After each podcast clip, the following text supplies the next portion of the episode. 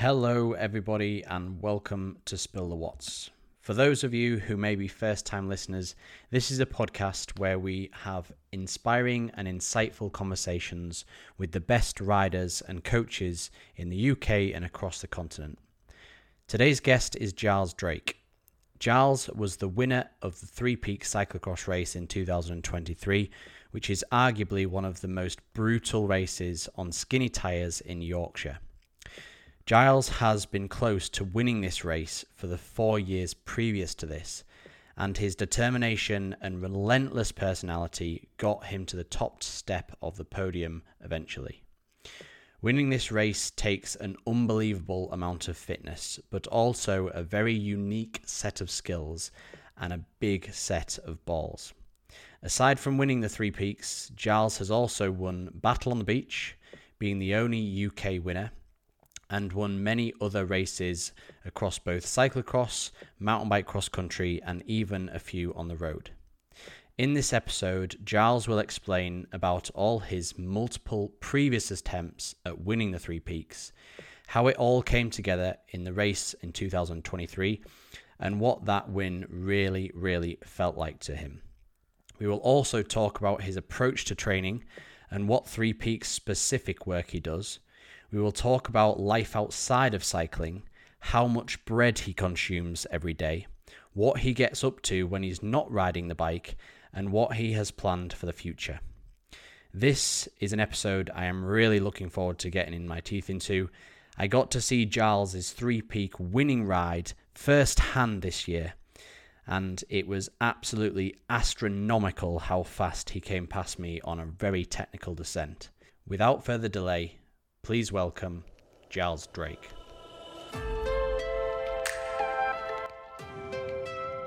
Season and half time. Oh God! Danny, stay on your bike, dude. And, and, and you know uh, your legs are, are burning and you don't want to turn around anymore. And you know if somebody now attacks, you're gonna be like blown out of the water. But you just go, no, I just keep going, just keep going.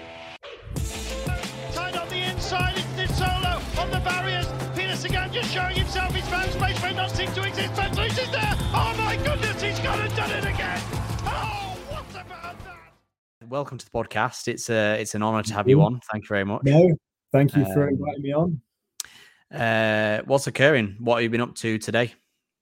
Today, working, working like a normal person. What's your day job? Um, I'm uh, an engineering manager, so I look after a, a software development team for a, a big UK software company. Mm-hmm. Um, yeah, so it's it sounds very dull. Um, it keeps me on my toes though. Hmm. Is it a fairly um, sedentary job? Would you say it allows you recovery time? Yeah, it does. I mean, I'm a, I'm at a desk all day, um, and it's I think it's a nice, it's a mental it's a mental job that allows you to I, I guess it complements cycling i guess is what i'm trying to say because you do all of this physical stuff on outside of uh, your day job and then you do all this mental stuff when you're you're actually at a desk thinking about um, what you need to achieve um, or, or, or whatever. So it does it does complement it from that point of view and it certainly I, know a lot of people in, in cycling do have a, a, more manual or more physical job, um, and I, have never, I empathise, but I've never, I've never been able to kind of feel those effects because I've always been sat at a desk day to uh, nine to five. Mm. I must admit, I um, so before I um set up the edge, uh, well, scrolling back through the pages in my own diary um, way back when I was at uni. I, I did some building site labouring, and uh, I was constantly on my feet all day, un- up and down ladders, uh, barrowing stuff around. You know, proper labourer. Um, and I actually found that I had more energy at the end of a day than I do now when I'm sat in my sat my ass most of the day. um, but um, but now because I know that, I make sure that I get my training done early on. But uh, I don't know. I think it's such a thing, though, isn't it? Like you, yeah. you do become lethargic throughout mm. the day. Um, Definitely. I I certainly I always used to be an evening trainer. Um, and it was during COVID that I, I, I stopped being an evening trainer and I just I get up and I get it done in the morning now. Mm. And you, you do feel like it, it, comes with its own challenges, obviously, but um, it is just a, a relief um, to not have to think about what you've got Definitely. to do after that long day of work. Definitely, especially if it's a mentally challenging yes. job, um, because you know we know that the mental effects it can be just as tiring as the physical effects sometimes. Yeah. So we're, we're going to come onto your training a bit later anyway, but mm-hmm. um, first of all, I'll start off by saying congratulations on winning the Three Peaks this year. Well, thank um, you very um, much. Now, in your social media post after the event with a photo of you stood on the top step of the podium with a huge smile on your face, you captioned the photo saying, I could say so much about yesterday and the previous four attempts, but for now, just thank you. Now, here is your chance. Um, I, I, appreciate this might be quite a long story, but tell us about the previous four attempts and the differences between that and this year, which you won. Yeah, well, where to start? Um, so I've been, I mean, my origin is in mountain biking, and it was always my my focus um, was cross country mountain biking, um, and that was what I did with my my racing. So late February, early March through to September, I used to mountain bike. Um, I had a couple of mates that used to dabble in cyclocross locally, um, and there is that natural crossover. And they occasionally did the three peaks, and it was this thing that I I was aware of, but I always poo pooed and said no. And it, it, to a degree, it always conflicted with something in the mountain bike season because the mountain bike season ran so so late. Um, and it was 2017 I was, I don't know, I kind of exhausted what my desire to mountain bike. And I'd been taking cyclocross more and more seriously. Um, but I'd always cyclocross and mountain biking, they kind of complement each other. They're not dissimilar in the in the duration. And um, I was looking, I guess, at that stage for something different. Um, and rather than just kind of rinse repeat every year doing the same old stuff, I was looking for different events and and the three peaks was obviously something I'd always said I'll do it, but when I do it, I'll do it properly. Um, so 2017 rolls around, it's like throw an entry in because there's no guarantee, and you know, I think there's a there's a degree of humility. It's like there was no guarantee I was getting in.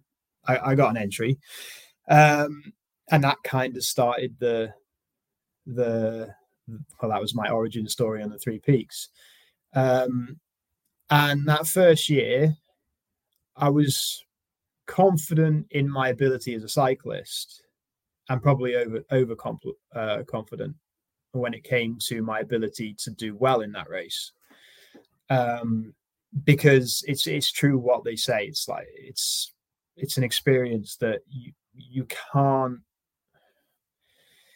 you can't explain until you actually do it. It's like nothing else I've ever done. That first time when you you come off the road and you're going up Simon's Fell, um, and you just met with this wall of grass is something out of this world, to be perfectly honest. And from that very first year, I didn't. That that first year, I was, I think I was in second place at the top of Whernside, And I was sort of like, this is easy. Thinking I'll chase, I think it was Paul Oldham. I thought I'll chase him down on Pen-y-ghent, ain't no thing. Anyway, punctured uh, coming off Whernside because I, I hadn't really reckied it. I hadn't thought, oh, this is going to be, you know, I thought, oh, everybody talks about the first one. This is a, this is, this is all good punch it off Whernside. Um, got a, a spare tire, a spare wheel or a, a bike, I can't remember, at the bottom. Uh, cracked on, punch it again, coming down off Pen-y-ghent. Um, and I think I finished sixth that year. And it was at that point, throughout that day, it just sort of it didn't go to plan, but that entire day I just fell more and more in love with the race and how ridiculous it was and how absolutely like this is this is ludicrous why are we doing this like it was it was something that i'd never never done on a bike before i don't think there's any other race um like it so from that moment it became actually i can do quite well at this and you know if you if you take those those two punches out of the equation this is this is a sure thing. Mm.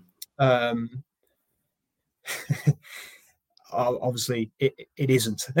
and the next year, I came back and uh, I had um, a little bit of bad luck that year. I broke broke my arm at a, oh, wow. a mountain bike race, national mountain bike race up in I think it was oh no, it was um, it was down south somewhere. I can't remember where it was actually. Mm.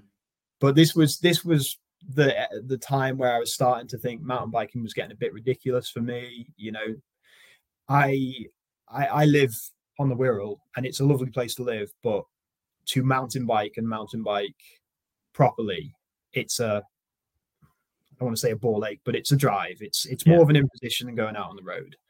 Um, so I I just wasn't willing or able to to be on the same level technically as the guys that were winning stuff at that stage. Um, and I broke my arm.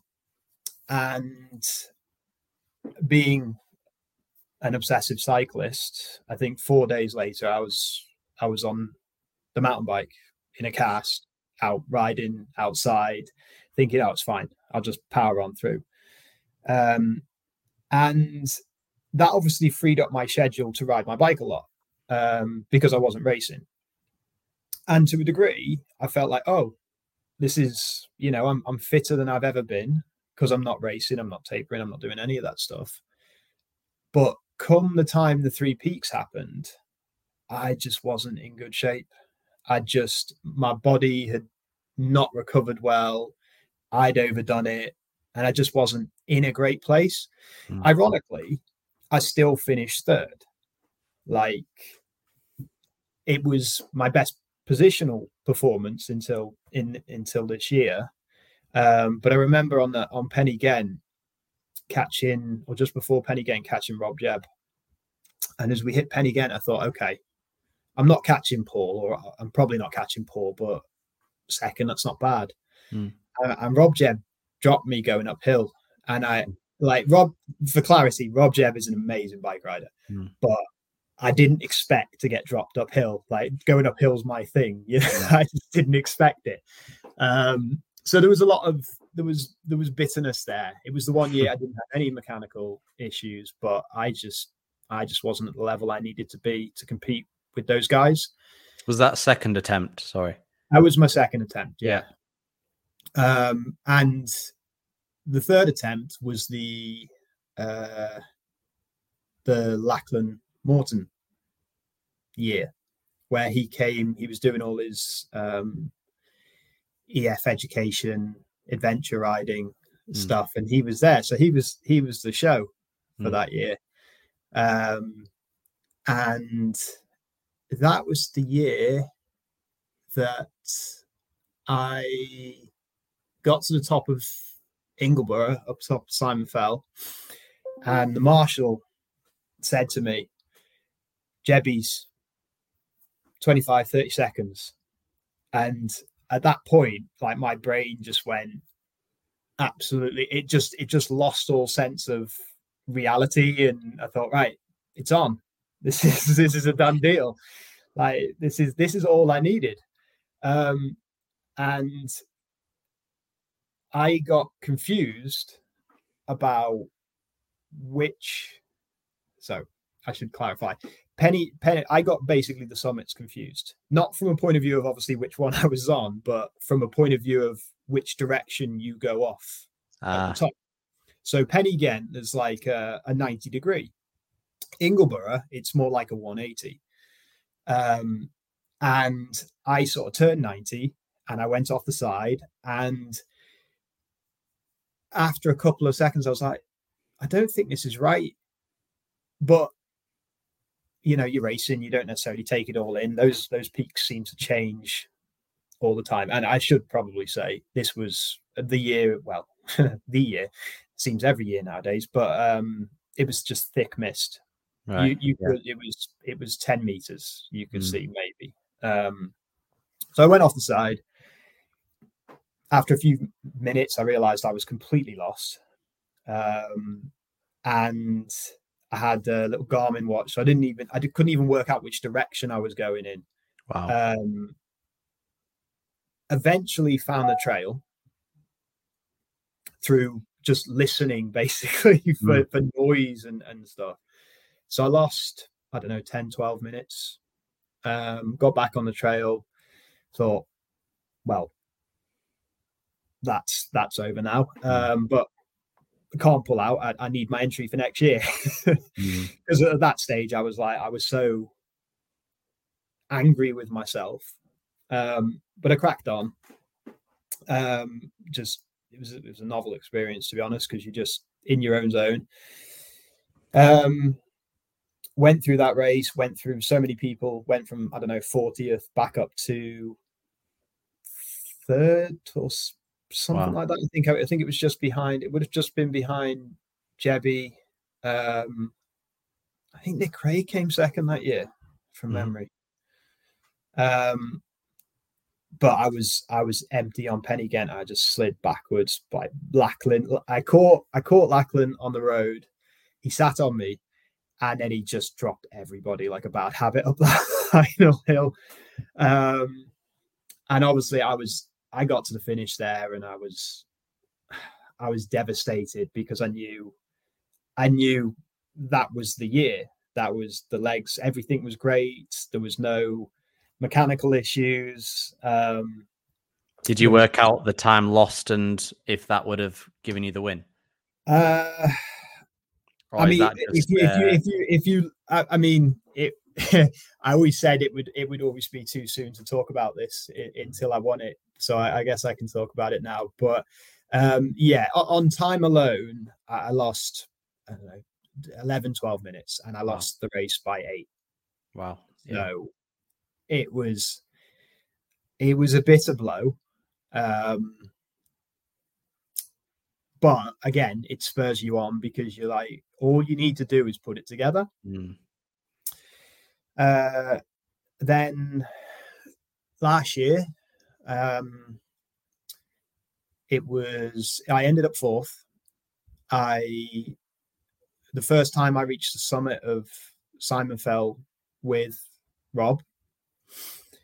Um, got a puncher going down off Ingleborough, but nothing too bad. It, it managed to seal, so I was like, okay. But I was again uh, another sort of rookie mistake was I'm on my bike that I want to be on. Because there's so much prep that goes into this stuff, and and to be competitive, you, you need to have the equipment. Mm. Um, I was on the bike I wanted to be on, which was a, a, a double double chain rings, low gears, the tires I wanted, all of those sort of things. So I was like, it's sealed, I'll be okay. Obviously, I'd lost a little bit of pressure, but I didn't think it was that much. Um, that was the mistake. So I got to the bottom, carried on on that bike, went on the road, went past Rob, hit the bottom of Whernside, no problem, climbed to the top of Whernside in first place. Um, Rob had closed the gap. Going off Whernside, I I punctured, so the same tire. So obviously lower pressures just pinched it again. Yeah. Um, lost, had to ride that all the way to the bottom on a front flat, um, which was interesting. Hmm. Uh, got a spare bike, managed to get back up to court Dave Murfield and Will Weatherall. Um, got back up into second place, and then coming off Pen-y-ghent, uh, another puncher, uh, just nicked the sidewall in, in in the grass at the top, and then yeah, just ended up riding it riding it down to get another spare bike um, all the way down, um, and then yeah, as I say, rolled in fourth. Um, and that's kind of my experience is is two mechanical years, one real stupid year, mm. um, and one and one that I just didn't didn't have it. To, to be brutally honest, and I can um, feel um, with the story, and I'm sure everyone else can as well that's listening to the podcast, can feel the frustration and can feel this like it's almost like a jug that's getting more full with pressure. And yeah. you know, every year it's like, right, this will be the year, this will be the year. And then finally it came off. It it is. And I think that's now now I, I know the three peaks is a big deal to a lot of people, and and the, the amount of people that have reached out to me afterwards and said well done, and and people I don't even really know have been happy to see it, not just from a point of view of they know how much effort I've put into it, but it's nice to see other people winning it. You know, Rob Jebb, Nick Craig, Paul Oldham, only people to win it in the last 20 odd years, you know, outside of myself now. Um, so I think I know I know what it what it means in the in as a status symbol in in cycling. Um, but I think I've built it up. Every year it's just it just built and built and built and the obsession to actually pull it off has mm. has grown and grown and, and, you know probably beyond what it should have been mm. um, and if i hadn't have put that pressure on myself or said this is it this is the year i've got everything right etc etc i probably would have won it sooner if i hadn't put that pressure on myself um, but yeah it, it's absolutely it's been it's a product of my own making for mm. sure um, so, was there anything different that you did in your prep for this year, or was it all fairly similar? I mean, I'm assuming every year you learn a little bits more about where you might want to put extra work in, or something like that, or changes in uh, your training or your equipment selection. Was there anything you did different this year, or was it just a combination of, you know, better luck and um, no silly mistakes? Um, yeah, I mean, there is definitely every year it's evolved. Like the fir- the first year I did it on the tires that that came on the bike, um, 33 mils, which obviously are allowed 35s. Um, and right now I'm like this year was the first year I'd run inserts, um, and I had inserts in every every set of wheels, you know, um, because wheelbase sorted me out with some CushCores. I had some other ones that I, I, I use for for gravel racing. So I was I, I had never run those before because I was like, what are they going to do for me? The weight's not worth it, etc., etc. And if I'd run them the year before, I'm sure it would have been even better. Um, but that that was the main equipment change I made, and I did actually. To be fair, I stayed on a single ring this year. Mm and ran a ran a 46 big cassette rather than a mm. 40 um, just for simplicity um, I, I, did try to get the double the double is i still think is probably your best bet but it's very extreme in terms of mm. you want the big gears for the road you want the very little gears for going up probably Pen-y-ghent more than anything else mm. um, so i settled on um, from a gearing point of view knowing that it would work rather than take the risk um, so every year it evolves. Every year you you have a little bit of knowledge that you go, ah, oh, you know, I'll do that. Like the mm. first the first year, uh, again, this is again highlighting my naivety, and it's it is funny because I try to say these to people that when they're doing their first year, it's like look after your feet. Mm. And I've never been in so much pain from blisters as I was in that first year because you're a racer. I'm there with my carbon soled yeah. and they're just literally after the 10 minutes of going up Simon Fell, they've rubbed a hole in my heel. Oh. Um, it, I was, it was, it was, it was horrible. I remember I remember just taking my sock off at the end and, and there was just a hole in my in my heel. It was Wow. it was hideous. Um, but the, these are the things. It's it's a race that you do. You, you, very few people, I think, two people have won it in the first year Yeah. that they've ever done it. And it's I think now especially there's so much equipment and there's so much so many things that you can do to improve your chances that I think it's unlikely that people doing it their first year will will win it because the people who've been doing it for five, six, seven, 20 years have so Mm. much more experience and knowledge um, that I think it's it's diff- difficult to compete against. So obviously, obviously you won the event. So, um, you know, you'd assume that the day went very well for you. But did it go, in your opinion, was it a flawless attempt from you? What? How did the day go? Was there anything that you could have done better on the day this year, or? Um, I think. I mean, I, I, pun- I punctured off the first descent, which seems to Oh, be just a, a, a normal thing for me. But again, it's sealed, um, so I was and I was on insert, so I, I could ride it down quite comfortably. Hmm. Um, so that is the one part that I thought, oh, not again. uh, but other than that, I guess Is I that- was. Sorry to butt in. Is that um, playing devil's advocate there? Is that common, or would you say that you punch him more than others? Uh, Like, would it be foolish to say that you are potentially quite an aggressive descender and find the little? I mean, I, I do I do kind of let it go on the descents, but there are there are like Gary Mack is an insane descender. Dave Murfield is an insane descender. Um, Ollie um, this year it- Dawson. came second. Mm. Ollie Dawson, sorry, this I All feel bad for. Um, no, Ollie Dawson, like his his times. Um, it was Tom Simpson in, in third as well, wasn't it? Yeah. Um, that though that those guys' times down the descents were were so much quicker than mine. Oh, really? Um, and some of that is I once I hit Whernside, I knew I knew what I had to do. Um, and I picked my line and I was cautious and everything was 95%.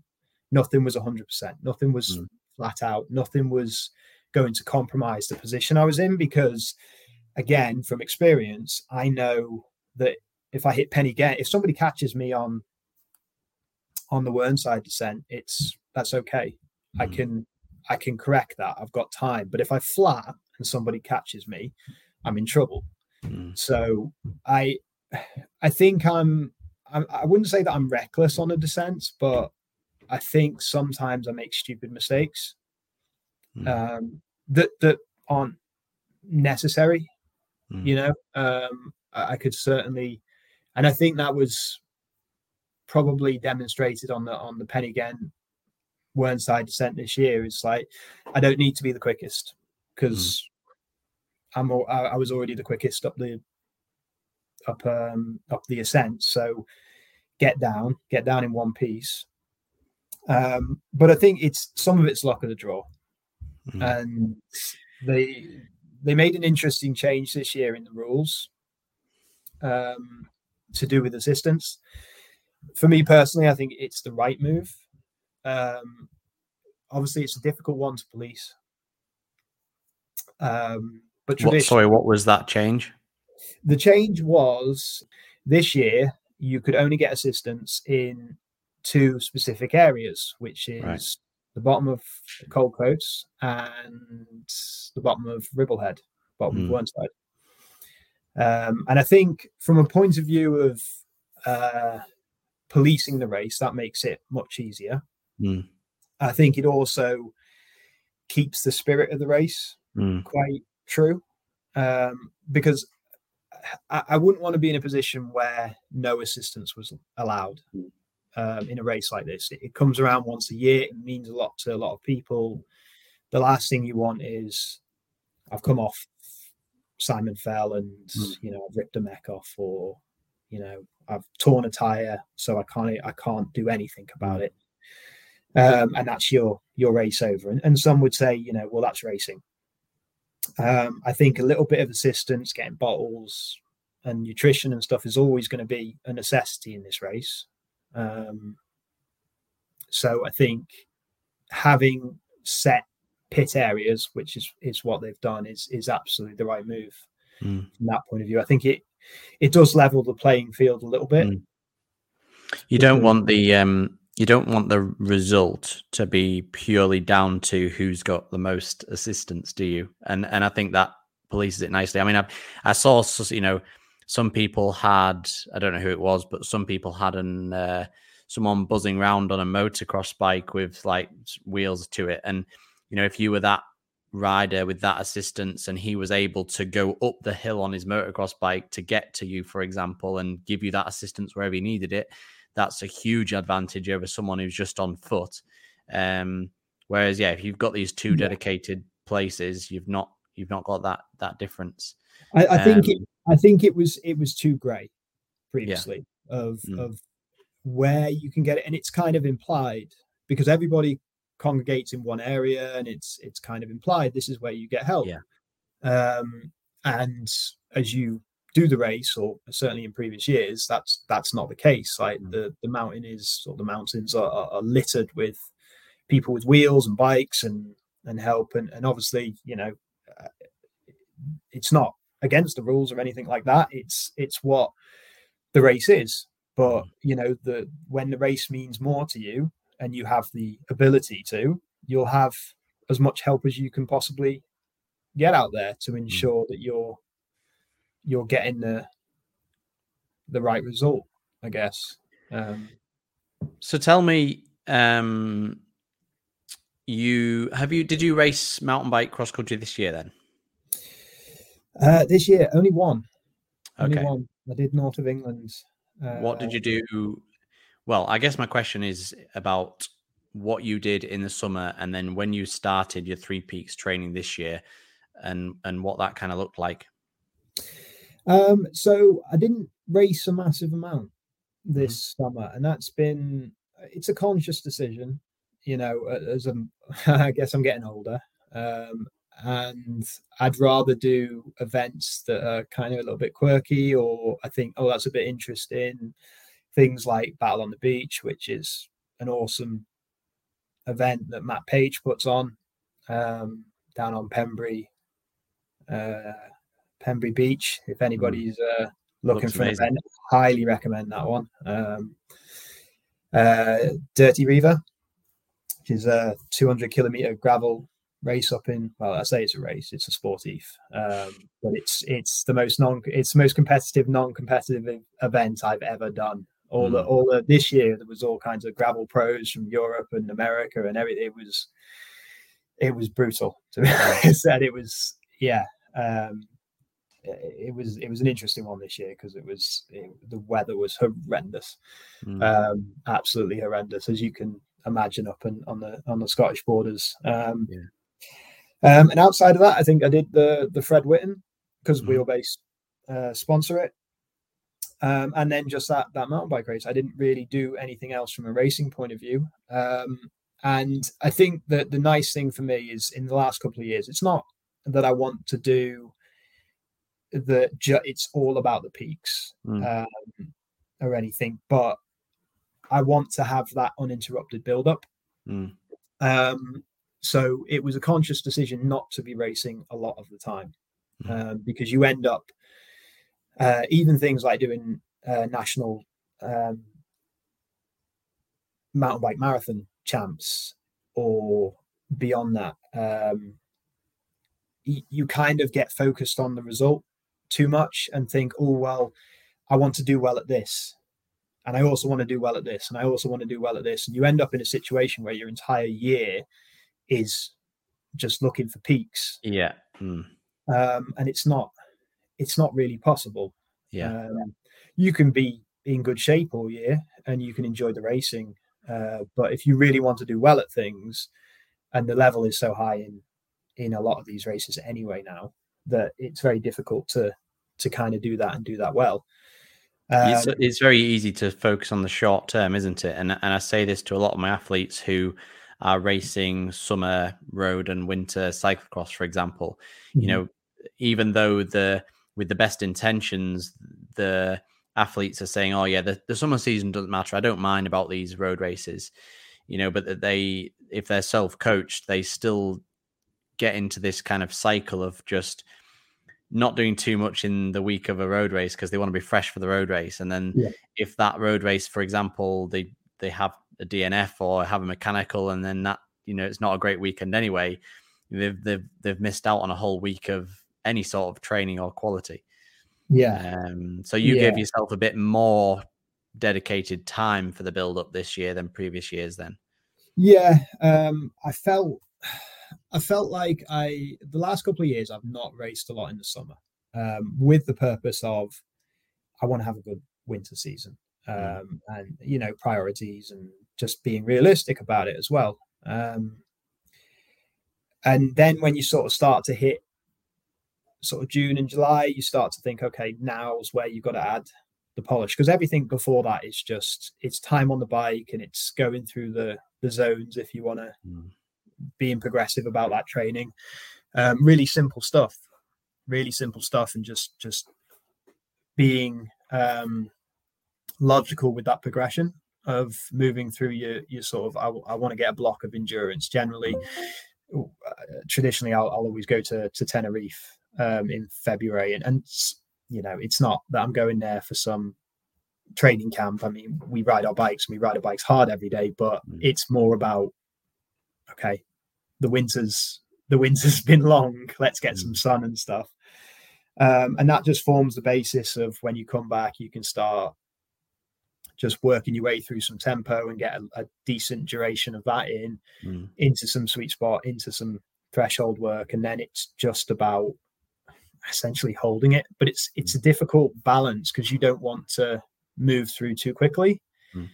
Um, and I think that's one of the things that's and I, I struggle with it because you every time you get on a bike nowadays, I think people think that they need to be doing something incredibly complex or mm. structured mm. or you know um, intricate to to maximize that time and to a degree you know that's true but not not every session needs to be i'm bleeding out of my eyeballs and mm. i'm you know people don't see value in the same way of going out for a, an endurance ride as they do from doing some 30 30s or, or yeah, something yeah. Like that, you know and i think that's a struggle is especially with the the way Zwift and the turbo trainers are phenomenal now. Um, every time you're on a turbo you think oh i should be doing something in a zone you know um, or, or some kind of structure. And it's difficult because every every week you think how much am i spending specific training and how much am i because nobody classes endurance training or or going out for a zone two ride as specific training yeah. it very much is and you, can't do one without the other mm. um, but it's a mental battle to say to not bring yourself to the the peak or the the bubble too soon when you you're dedicating your whole summer to your winter season. Of course. Where does the I mean we've talked a lot about um, you know, working through the training zones and a lot of the different stuff on the bike. Um one key factor for the three peaks performances is time off the bike as well, doing mm-hmm. carry work, doing walking up big hills and so on and so forth. And in the recent podcast with Paul Alden, we talked about the importance of that. Um, where does that come into it for you, and what do you do in that regard? So, funnily, I don't do a mass of it. I don't do a lot of it. Um, I made a conscious effort this year to ensure that I was running once, at least once a week. Um, and that was, I guess, a big change for me this year because usually you reach a reach a point of the year and you think, oh, I better start running. Cyclocross is coming, or Three Peaks is coming, and you think, oh, I better, yeah, I better crack on and do some five Ks. And what you do is you you go out your front door and you you smash around the 5k around your housing estate and you go, yeah, that's pretty quick. Cool. I'll do that again next week. Um, and what I wanted to do was I wanted to be more varied with my running um, because the Three Peaks isn't running. Whatever people think or, or say about it, it's not running. It's, as Paul said, it is just trudging up a hill. Um, so I wanted to run off road. I wanted to do things like that that were a little bit less about how quickly am I doing this, but what am I doing in it? Um, so that was the that was a big change for me this year, where it was just like just I guess it's like time on the bike, but time on your feet. Um, and then as it gets closer, I start to do more specific stuff of running up. I say running, trudging up steeper hills. Um, but that's probably only six weeks out you know, I start to do probably six six specific sessions. And, and when I say sessions, they're, they're not sessions. They are, I'm just going to go to, to the Clwyd in, in North Wales and I'm to, I'm to walk up that hill and then I'm to walk up that hill and I'm to walk up that hill, you know, and sometimes I'll have my bike with me. Sometimes I, will just be, you know, in trainers. Um, but I think the, the most important thing for me with the peaks is, is just your engine and your ability to keep going. And also, I think this is the, probably something that people don't talk about is your body has to hold up to it because the amount of people that just do that first hill and it's similar to the, the the first year I did it, um, and I was broken after the first hill, not because my back was in bits or anything like that, because I hadn't prepared my feet. But it's it's that if you don't have the strength in your back to walk up three hills, you you're going to walk up one, and then you're going to be in a position where your your uh, your performance is compromised simply through the fact that you are now absolutely mm. ruined from from walking up a hill. So I've always been comfortable with that. So I don't need, I don't feel like I need to do a lot of it. Um, but I think it's one of those things where my body's just become conditioned it, mm. conditioned to do it over the last few years, um, and that just being light on your feet, I think is that that that was something that I focused on a lot when I was running. It's more about foot placement mm. for me because the the parts where you are off the bike, you've just got to be quick on your feet it's not that you're running it's that you're putting your feet in the right places hmm. and mm. small steps and and all that sort of stuff um so yeah it's going back to the uh, the issue with like that a lot of people have with the strength in the back i guess it's about finding your individual sticking point into it like yeah. you know and, and sometimes you won't know what that is until you've done the three peaks at least once Mm-hmm. You know, mm-hmm. you'll you'll do the race once, and the first ascent, you'll be like, "Oh crikey, my Achilles or my back is absolutely in tatters," and then okay, well, straight away, that's a big sticking point that you need to work on for next year. Yeah. Um, but everyone's got a different sticking point. Like you've said, yeah. for you, your back is never too much of an issue, so you don't have to worry too much about that. It's foot placement, but another person might find the foot placement and light feet absolutely fine, but it's the fact that the back gives out 10 minutes into a climb. Yeah. Um, but um, but yeah, everyone has a slightly different angle there. Mm. Sorry, Giles. Moving swiftly on. Um, I think we need to keep you on the straight and narrow to a certain extent sometimes, because uh, like like any of these subjects, we could talk for hours on on on it for everything. All everything.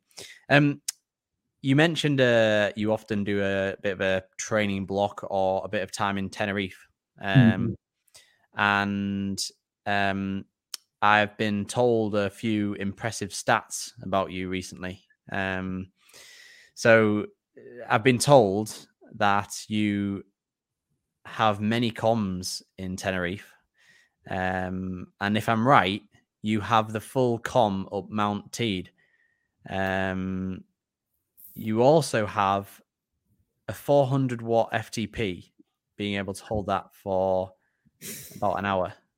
Uh, yeah, there, I mean, well, I mean, yeah, I have. Um, so there's there's a few ways up, up, up TD, TD, however you want to say it. Um, so there's there's the main way up from Los Cristianos and, and Las Americas, which is where the the, the tourists generally mm. congregate for party season, uh, all the way up to the top, um, and that's about 32 kilometer climb. Uh, not a not a second of descent in it, I don't think. Mm. Um, and I, I got that a few years ago. Wow. Um, and then the, the, following year, I thought, oh, well, maybe I could do it quicker. So I did it again um, and took some time off that. Um, and I couldn't face doing it again, but I thought I'll go, I'll go for a less known route. So there's one out of um, a, a, town that we stay in, which is a really nice sort of seaside windsurfing town mm. called El uh, El Médano. Uh, so I went from there to the top, and I also have the KOM on that. Uh, uh, as far as the FTP, yeah, I, I, guess it is in that ballpark. Um, I think on that that uh, from memory, I think that effort, which is an hour and a half, mm. Uh, was 380. Wow. F- yeah, 380. Um, so I don't know if you're happy to disclose or not. What what's your body weight to put this into perspective? Uh, right now it's about 65, 66. Wow, that's uh, astronomical. Yeah, when you talk about it like that, I should win more things, right? um, yeah, I mean, you, you hear numbers like that, and you, I mean, I, as a sports scientist, think well, yeah, you've won three peaks, and it's incredibly obvious that you've gotten an, immense amount of power to put through the pedals. But would that not be better done? Like, it, you know, I guess if you were striving for results, you'd be like, okay, well, that's you know, that's like you'd be looking for like time trialist or yeah. you know, I mean, you know, the three peaks is one through strength on a bike, of course, but there's so many other factors that you've got to consider, mm-hmm. Uh, which you're also incredibly good at. But with numbers like that, you'd be thinking, well, you know, maybe there's a different discipline which you could kind of shine in even more so. Um, yeah, yeah, I guess so. And a lot of people have said that to me, and, and mm. you know, um, but it's doing what you enjoy, I guess. Yeah, yeah, exactly, and that is it. It's if you don't enjoy time trialing, um, then there's no point in doing it. It's no. like victories are hollow if you if you don't enjoy the process oh. and, and, and whatnot. So um, I, I, think it's one of those things where I'm kind of even UK road racing. I'm, I'm not particularly suited to. Like I can I can go away in a breakaway, mm. and I can go all day um, at a high pace, and I you know I have won I've won road races doing that. Um, but the way the UK scene is. It's it's much more about explosive power, short bursts and efforts to establish things, and it's the same in cyclocross. You know, in many ways, it's it's a terrible sport for me, mm. um, and it's a really poor choice of a sport to focus on, um, based on my attributes, and I get uh, an unrelenting amount of crap for my starts and my ability to to go from front row to 35th or something like that, and then try to make my way back to the front throughout the duration of a race. Um, but that that is it. You know, it's like we all have strengths and weaknesses, I guess, and and you just play the hand that you're dealt. Um, sure. And t- and time trialing, I think, has become a bit of a it's an arms race, isn't it? In terms yeah. of uh, it's not about raw power like it once upon a time potentially was. It's it's more about how you can position yourself and how much time you can dedicate to it. And I, I just don't I don't feel like I would enjoy that process in the slightest. For sure. I am I'm very much the same as you there anyway. Um I just don't have the numbers to do any good in either. So so I've been told that I mean, you know, we talked about those crazy numbers and and the results that you've got, but I have been told by some sources that you were a bit of a late bloomer. Um, you weren't that amazing at cycling from the get go. Um, so you've clearly worked very hard to get to the cyclist that you are today. Tell me about those early years. Like how I was, I was awful. were you? I was awful, awful, awful, awful. Um, yeah, I was. Um, I mean, I started in mountain biking, so when I was, I don't know, 12, 13. Um, and I was the, the best I could probably muster was a podium at like a Midlands regional, you know, like late season once um, the, all the keen people had stopped turning up all the time. Um, but yeah, I was re- up until I was maybe 19.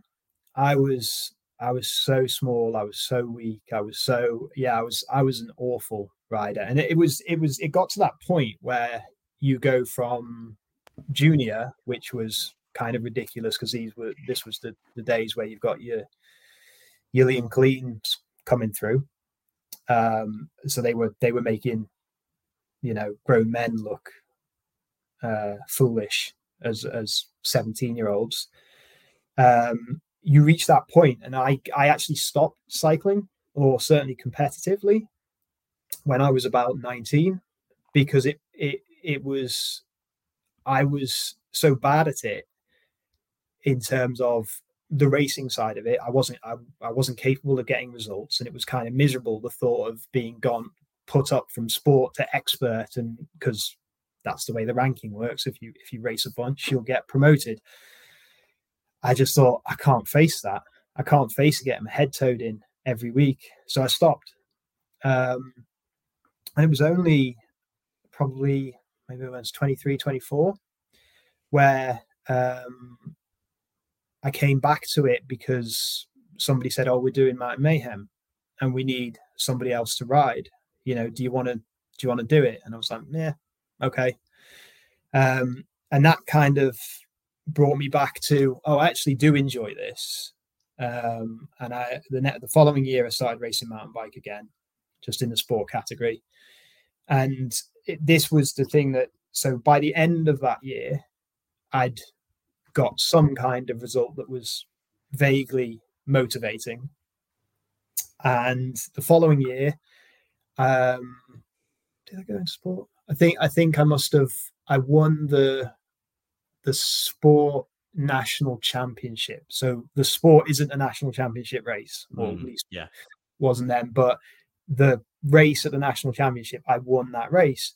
And then obviously I went on to expert and again didn't do particularly great until the last race of the season, which historically there was a gap between the fourth race after the national champs and the final race of the season and i must have just spent that time just on the road training mm. just loads of hours loads of hours and it brought me on so much that i i actually won a, i won the last race of that season and then that was the motivation that carried me through all winter mm. to then come back the next season and be an expert and win every race mm. and it was just i was a product of did just sticking at it um, and it wasn't it wasn't what I would say glamorous or, or mm. particularly scientific. It was just, I'm going out on the bike.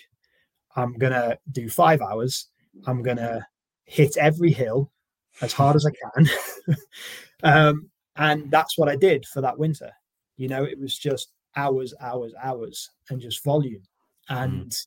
by the end of it, I just sort of evolved. Obviously, it's probably made me what I am today, which is a uh, a person who can do 400 watts for an hour, mm. but don't ask me to do 500 for a minute because you know?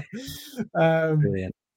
Yeah and that that's that's kind of it so it's like it's it's the one thing i would say to anybody who is uh, and i do say to to sort of kids that are struggling at, at that age it's like it doesn't have to happen when you're a junior i know I know the way it is these days with your Pogacars and your, mm. your Pidcocks and your, you know, all of these like young bloomers that are literally winning world tour races at 18 mm.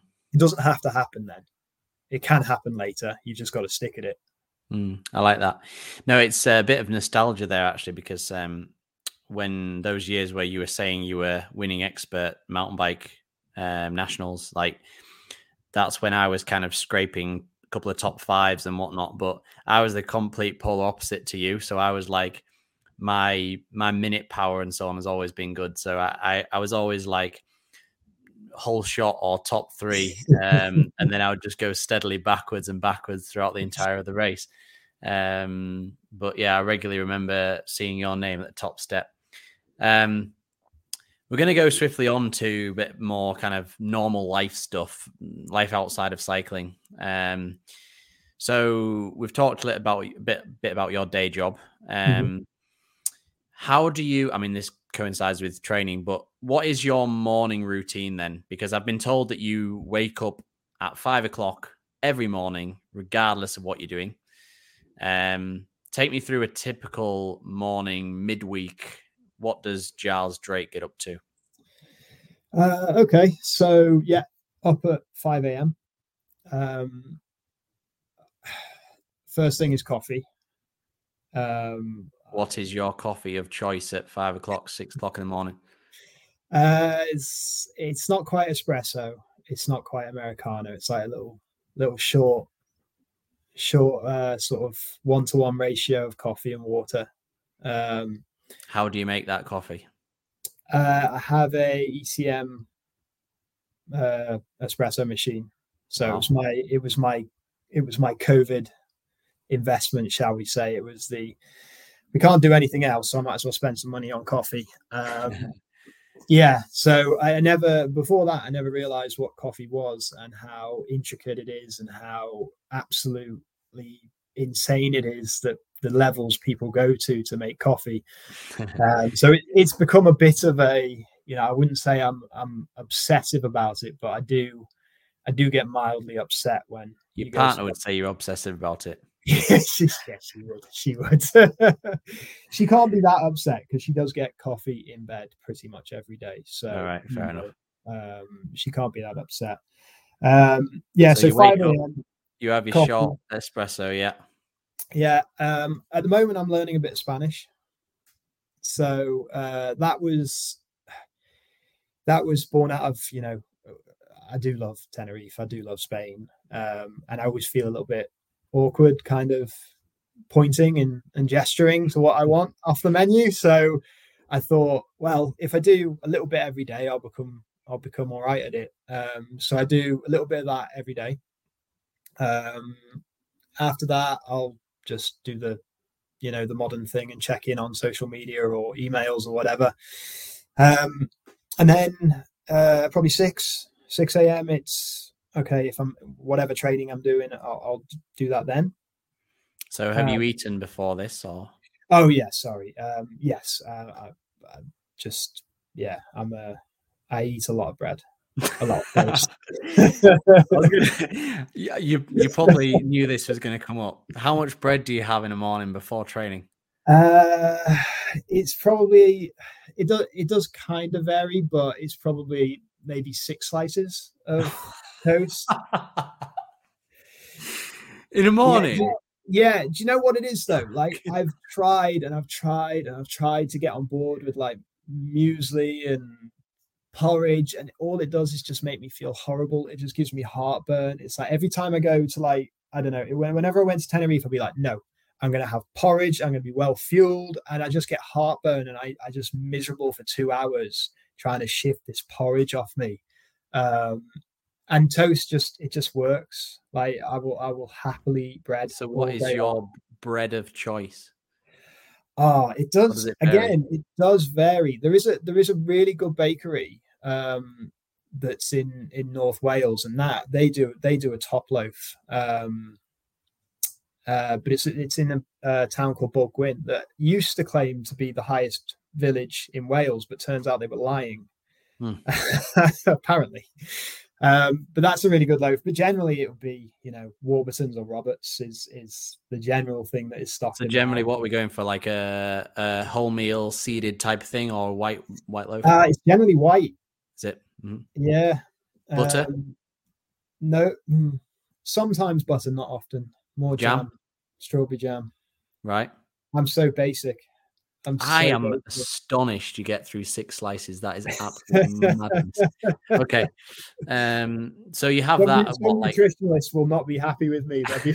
I mean, look, it, I can't. I it clearly works for you, um, and it's certainly going to fuel that morning morning ride. Um, so so what time are you on the bike for then, roughly? Uh, generally six. Generally six, quarter past six. I'll be on the bike. Um, and it, it varies in sometimes it'll be two hours, sometimes it'll be, you know, hour hour ten, you know, hour fifteen. It's not it's not. Middle middle of winter. Well, this time of year, then at that time of year, obviously still be dark ish. Mhm. So do you opt for indoors at this time of year, or do you get outdoors regardless? Uh, generally, it's indoors. Um, again, it just the tools are so good now that it doesn't feel like an imposition like it, it once upon a time did to to jump on the turbo. Um, and in, especially if you're doing a session, it's kind of like I know I'm not going to get cut up by a car. I'm not going to have to find, you know, um, a hill or um, you know be mid interval and then come to a junction or, whatever it may be. So generally, if it if it's anything specific, it will be on turbo. Um, and if I can get out, I do. But uh, in the winter, it's it's it's just easier. Um, you know, it's you don't have to clean your bike. You don't have to worry about Mm. putting on tons of layers, all that sort of stuff. And it's not, you know, as I say, it's I'm there for kind of a purpose. Mm. Um, you know, especially when it's just a, a session. Like uh, there's nothing more that nothing I love more than than getting out and riding for five hours into Wales. You know, um, at the weekend. But when it's training and you're doing an hour, two hours at the most, it, it's kind of like get it done um, and be efficient about it. So this time of year, we're in the middle of the cross se- season now, or well into the cross season. Mm. Um, I would assume you will have at least one midweek, potentially more midweek, kind of interval based sessions that you might do.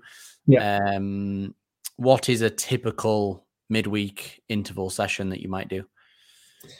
Um, so at the moment, I'm kind of, I'm kind of focusing on less above threshold and more in that region of threshold. Um, so what did I do this week? Um, this week I did six, six, six times seven minutes at Mhm. threshold. Um, so that's that's like a kind of I don't want to say a gimme session, but it's a it's a nice rewarding session. Mm. Um, the other session I do is I, I, I kind of try to do um, some form of sprint, if you want to call it that, for 30 seconds into some form of sustained pace. Mm. And that may be uh, 30 seconds into five minutes at threshold, or it may be 30 seconds into five minutes above threshold, or sorry, probably not five minutes, but you know, Mm. uh, there's a sort of 30 seconds, two minutes, 30 seconds, two minutes session that I do. Um, and that's just trying to condition that cyclocross Mm. effort sustained, effort sustained. Um, and yeah, I kind of just alternate through that. I do. Um, I found that for an activation ride, sweet spot, and just sort of three or four 10 minute blocks of sweet spot kind of gets me my Mhm. legs working. Um, and yeah, that I, I, I, it's kind of basic. You know, I, I don't, I don't try to make it too complicated. If I'm What honest. kind of weekly volume are you on at the minute in middle of cross season? Um, volume at the moment will be it's probably 10, 10 to 15 hours Pretty- really pretty and that's that's including including racing and that it does it Yeah. does vary it depends on what day the, the nice thing about national trophies at the moment is that they've moved the elite race to saturday so you've Mm. kind of got this blank canvas of a sunday where you can Yeah. you can kind of just go out and, and enjoy and the weather's not been too bad recently so you Mm. can kind of bump your numbers there um but yeah it's um it's not crazy numbers and I, that's certainly something that i've changed in the last couple of years you know and, and some of that's you know having a a, a, girlfriend that that cycles and enjoys that too Fion. Like i i I don't want to just say right i'm off. I'll, I'll see you in six hours you know you amuse yourself you know so I, I try to be um more conscious of that than i probably once upon a time was Mm. when it was well I don't need to think about um, getting home or uh, anything like that. So, uh, yeah, I mean, I, as I say, I, I, love a long ride, but I don't do them as often as I as I once upon yeah. a time did. Um, so I was going to go into some kind of more quick fire questions. Um, so these some of these questions have been submitted by viewers, listeners of this podcast, and some of them are just random questions. Um, there's some quite strange ones which I have no idea what it is. So you might have to elaborate a bit and explain why they're asking this.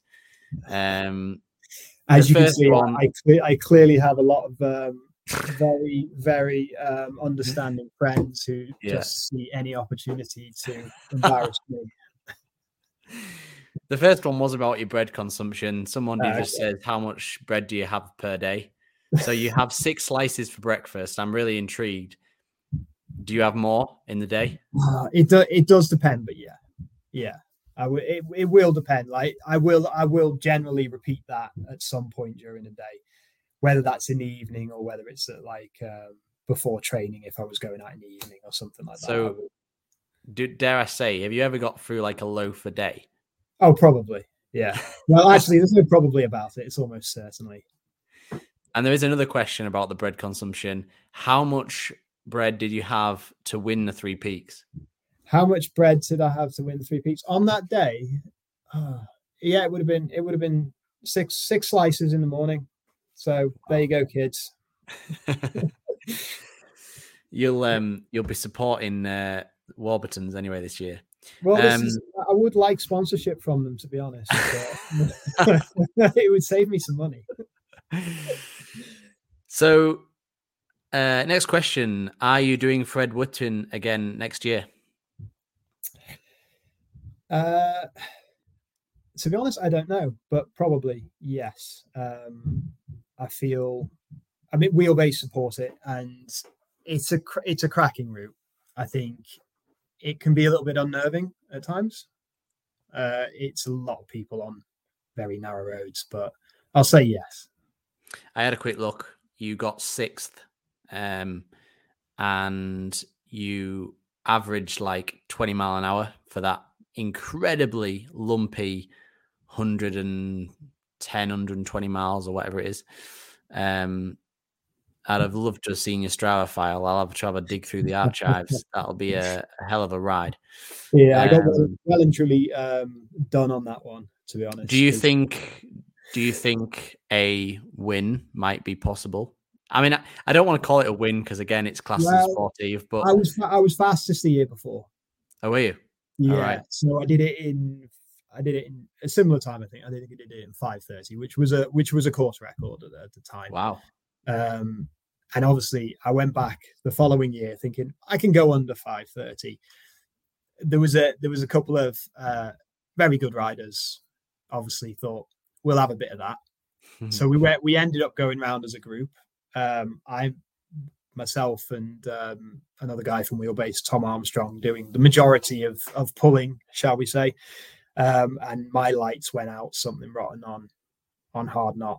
Uh, they hmm. were. I was in a bad place trying to grind up that that um, as it everybody else just sort of potted off into the distance. I was uh, I was in a very very dark place, but um, I think I'll be back next year. Uh, give it another go. A bit of a side of side question, and I don't want this podcast all to be about bread, but do you um obviously you've got your sports nutrition products, but do you take like slices of bread while you're out on rides and races? Uh generally not. I have I have have done things like that Mm. Um, but generally not. No, uh, like racing, I'll eat. The, the thing that I'll eat with racing, especially with, with elite racing, because of the times and stuff, it's really difficult to eat something proper. Mm. So I tend to, especially with cyclocross, I just eat cold rice pudding. Mm. I'm really coming about across badly here, aren't I? Mm. no, no, that, but, that's a pretty typical one. I've heard that many times before. Yeah. But, the reason I ask uh, is that I, I mean, on training rides specifically, not races, but quite often, if I'm just about to head out the door on a two or three hour ride, I will literally just grab a couple of slices of bread, fold them up with some peanut butter and jam in them, and stick them in the back pocket in some cling film because it's nice and easy. It's cheap, and Yeah. you know you're getting a good dose of carbohydrates in there. Yeah. Um, so I thought with your love of bread, you might have done the same. Um, do, you know, what- do you know what? It's a combined. It's a combined love of bread with a hatred of having things in my pocket. ah, yeah, yeah. I hate bulky pockets. No, I do. Yeah. I can't stand it. So sure. um, I'm pretty basic with the with the nutrition on the bike. Yeah. It's, it's maltodextrin in the in the bottles Yeah, generally. yeah, yeah. and, Mm. You know, a couple cereal bars. definitely. What uh, do you prefer the nickname Drakey or El Septico? If I pronounce that right. El Septico. Yeah. So um so Drakey is the origin is a, is from a guy that we stayed uh, a mate of mine. Well, a mate of mine know, knew a guy who lived in Barcelona, um, and we went out there on a, on a you know a, a cycling holiday and riding around there is spectacular. But that that's where Drakey came from, and I hated it. I really hated it. I just thought it just it just grated on me so much. It's now just stuck and it's it's everywhere. Um, El Septico comes from um, I think it comes from Tom Brazier. He he just said you really are a septic little man, and it was obviously it was off the back of me being a horrible human being to him on some ride, and he says you are a septic little man, and obviously with the the Tenerife thing and the the Mm. Spanish, it just became El Septico. Um, so I'll go with El Septico because it implies I'm a horrible person to my friends. Are you doing the National Hill Climb Champs this year? I am, yes. Wow. yes. Is this first year doing it? Second year. I did it last year as well. Um, yeah. Next question is what is Thrempo? Now Uh, I'm gonna I know nothing about this, but I'm gonna make my guess. Is Okay. this like um an effort which is somewhere between threshold and tempo? That is a pretty good assessment. It is it is a constant state of uncomfortable. Okay. Uh, is this because you ride like that a lot of the time on rides, or Uh what I certainly used to. Yeah. Um it, was uh Thrempo was a, an invention of of a friend of mine, well, and sort of myself, um uh Roy Davis. He's a he's a he's a character if anybody has ever met him. Um uh Tempold and Thrempo was his was his invention and Thrempo stuck. Uh, so someday I hope for a world tour rider to be being interviewed on Eurosport and just say, yeah, I was just just kept it, kept it Thrempo. It- I like it. I, I like the name. what tires did you run for Three Peaks and pressures? Uh, WTB Crossboss. Mm. Um, they're kind of a, I think they're quite an old tire, really. They're kind of square, but they've Mhm. got a bit of a bite to them, so you've got enough grip. Um, pressures 30, 35, I think I ran in the end at, at the um, suggestion of Lewis Craven. Mhm. Um, Wow, that's pretty low. I mean, I'm assuming because of the um the uh, CushCores and whatnot. Yeah, yeah, you can you can get away with it. Um, like historically, I've run 45, 50, and it's um, it rattles you something Mm. rotten. Um, Yeah. and you know, go back a few more years, and people were running 80 psi in, in Mm. tubed uh, 32 mil tires. Mm. Um, so yeah, no, it's as I say, it's it's still a mental race, but it's it's easier to do today than it was 10 years ago. What's your favorite descent in Three Peaks? Pen-y-ghent. It's Why? it's a it's a mountain bike descent. It's Okay. it's it's fast, it's fun, it's predictable. Um Whernside's horrendous. It's just so rough and it's there's no rhythm to it. And uh Ingleborough Cold Cotes is just that is so unpredictable. There's so Mm. many bogs, there's so much grass, it's so slippy. It's the one it, I guess Pen-y-ghent is just fun. Mm. Um and yeah, What madman logic is there behind a hundred mile pre-race ride? um, so how often do you do this? Uh, not very often anymore. Um, but it used to be. I, I used to always do it. Um, really? And the main reason was I used to tell myself that I go better off it, and I think that's obviously not true, really. Um, but the one thing that it does do is you can kind of mentally say, I did 100 miles yesterday. It doesn't matter what happens today. You know, and it's also that thing which we talked about before where you spend all week tapering for something, you've given up your Saturday and you punch her, or it mm. doesn't go to plan. It's like, well, that was a waste of a weekend. Mm. At least I could turn around and say, well, I had a nice ride yesterday. Mm. I do. You know what? I can I can understand where you're coming from. Um, I always used to race really good if I had a double race weekend. If I, I used to race well on the Sunday if I'd raced on the Saturday, yeah. and physiologically and everything, it doesn't make sense. But um, it was almost like an incredibly, incredibly severe pre-race activation. My legs like hurt, but it was like a numb, numb pain. Yeah. Um, and like I don't know. And again, mentally, I knew that I'd already done a race, so I was a bit more relaxed going into it, and so on. And there's all these little nuances which really, really I definitely, I definitely think it's the mental side for me. I agree. It's mm. kind of just it just loosens you up, and mm. it, you're not hyper analyzing anything. Mm. You're not saying, "Oh, I felt bad on that effort," mm. you know. So that was always my thinking behind it. It wasn't necessarily the smartest thing to do, mm. but I get it.